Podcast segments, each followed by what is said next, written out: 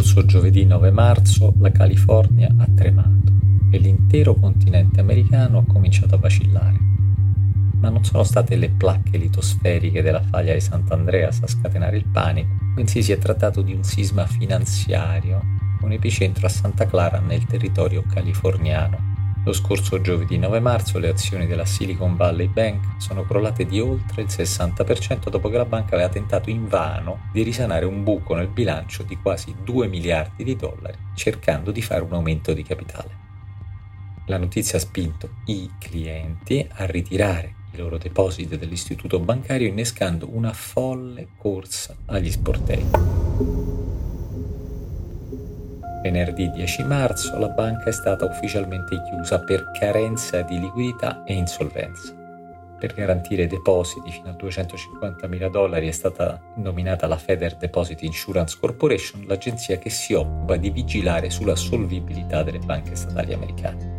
A 40 anni dalla sua fondazione, dopo aver ospitato i conti delle maggiori start-up tecnologiche della celebre valle californiana, la Silicon Bank ha fatto crack è il secondo fallimento bancario più grande della storia d'America, il primo in assoluto dalla crisi finanziaria del 2008 ed è l'ennesimo terremoto finanziario in cui la Banca Centrale degli Stati Uniti, già impegnata a contenere le scosse dell'inflazione, dovrà fare i conti. Ma come per i terremoti terrestri, incontenibili quando esplodono, l'unica chance di salvezza è quella di tentare di prevenirli e per prevenirli bisogna studiarne a fondo le cause che li hanno generati.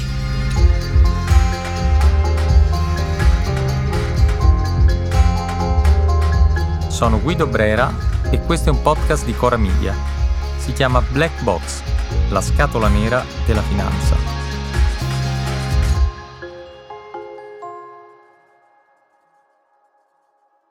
La Silicon Valley Bank è fallita non è riuscita a risanare un buco nel bilancio di quasi 2 miliardi di dollari dovuti alla vendita di titoli di Stato che aveva in portafoglio e che si erano svalutati a causa del rialzo repentino dei tassi di interesse.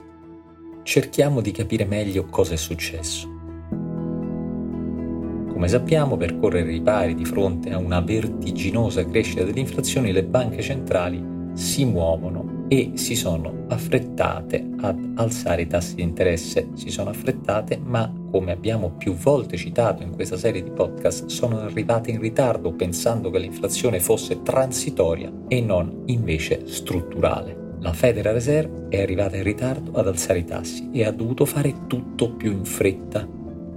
Ora, i molti clienti della Silicon Bank avevano depositato il loro denaro a tassi praticamente a zero.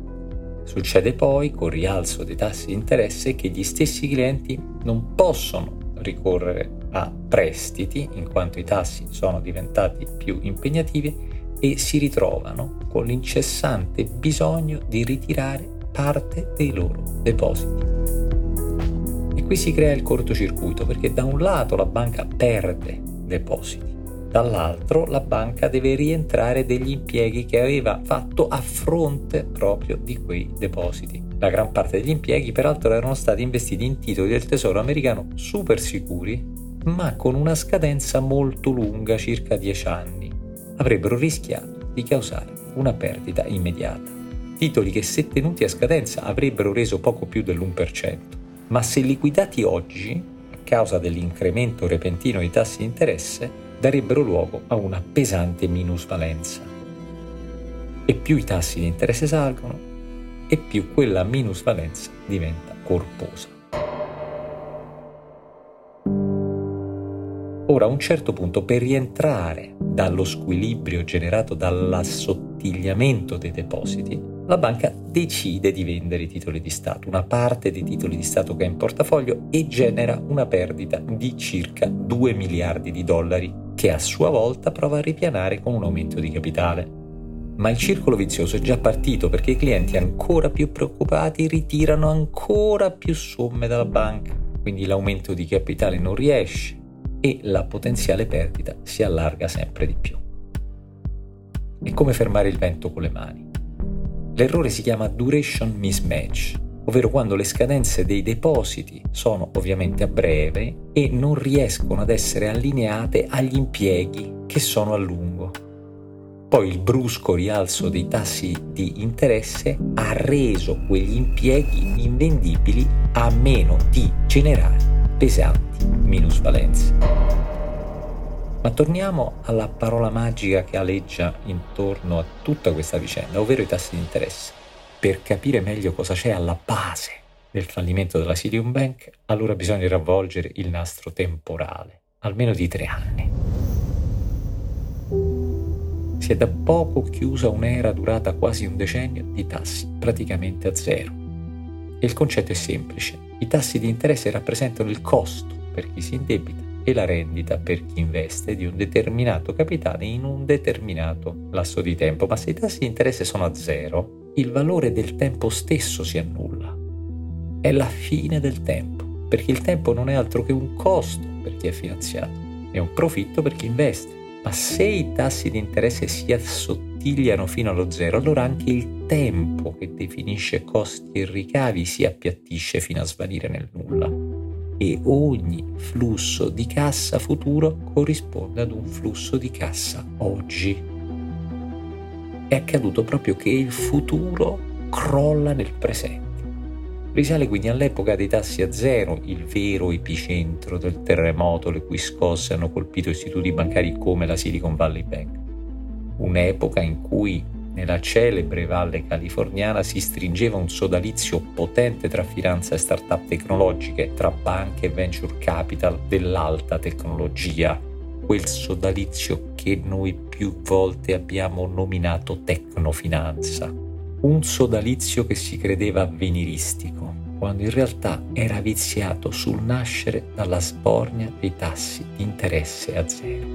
Quei tassi di interesse a zero avevano creato un mondo di enorme liquidità in cerca di rendimenti, che però si era immediatamente prosciugata quella liquidità quando i tassi di interesse recentemente sono saliti quei tassi di interesse a zero avevano anche creato una enorme leva finanziaria che aveva cominciato a sua volta a creare problemi quando il costo del capitale recentemente da cifre vicino allo zero si era improvvisamente impennato. In questo caso la fine del tempo è scoccata per la Silicon Valley Bank ma oltre a rinfrescarci la memoria sulla parabola dei tassi di interesse, la vicenda di questa banca è significativa perché ci restituisce uno scenario alquanto inedito. È un fallimento che si presenta molto localizzato al paese e al luogo in cui è avvenuto. È un crack che in America non si vedeva da anni e che forse non si credeva possibile all'interno dei confini di una simile potenza mondiale. Ed è accaduto anche per un'altra semplice quanto emblematica ragione, cioè che sulla Silicon Valley Bank gravava da tempo in memore la mancanza di una diversificazione finanziaria.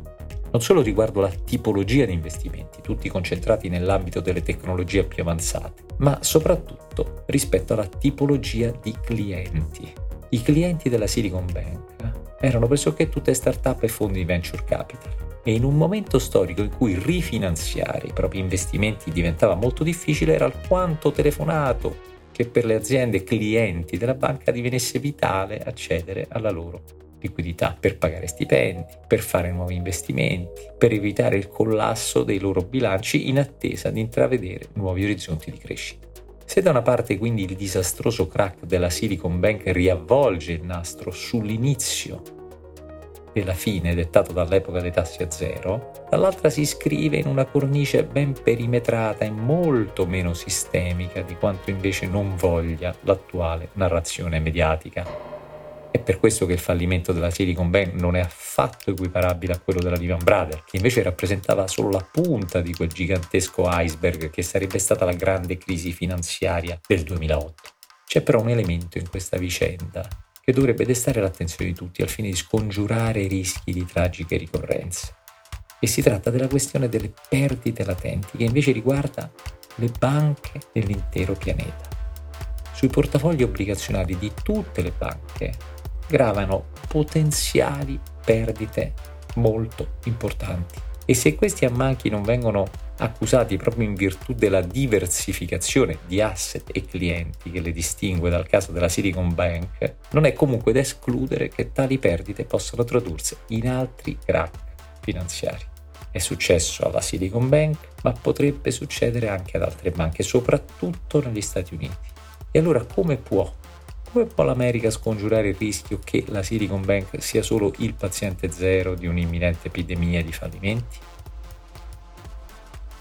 L'unico modo di evitare il contagio è fornire salde garanzie ai depositi bancari, ma fornire garanzie che superino i 250 mila dollari a cliente è possibile solo se a entrare in campo è la Banca Centrale degli Stati Uniti. Ed è qui che c'è un altro intoppo, perché la Federal Reserve, ovvero la banca centrale degli Stati Uniti, per arginare crack simili, può solo e soltanto ricorrere a una misura, cioè abbassare i tassi di interesse. Ma abbassare ora i tassi di interesse significa dare il fianco a un altro e forse il più minaccioso avversario, indomito, l'inflazione assistiamo a un'epoca segnata da una multicrisi, un'epoca in cui crisi diverse e a volte localizzate come quella della Silicon Bank si sovrappongono e le uniche ricette come il livellamento dei tassi sono minate dal paradosso di gettare basi per nuove crisi future. Lo scorso giovedì 9 marzo la California ha tremato e l'intero continente americano ha cominciato a vacillare. Si è trattato di un sisma finanziario con epicentro a Santa Clara nel territorio californiano. Probabilmente la crisi verrà arginata, il contagio limitato e i depositi garantiti. Ma viviamo in un'era dove ogni rimedio genera altre falle, dove ogni pezzo riparato grava su altri elementi di una catena che da troppo tempo è in tensione ed è lasciata esclusivamente nelle mani invisibili del Dio mercato.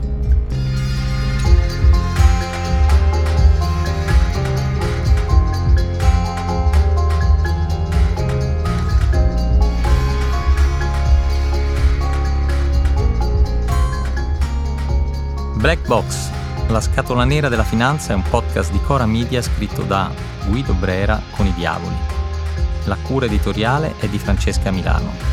La sigla e il sound design sono di Luca Micheli. Il producer è Alex Peverenco.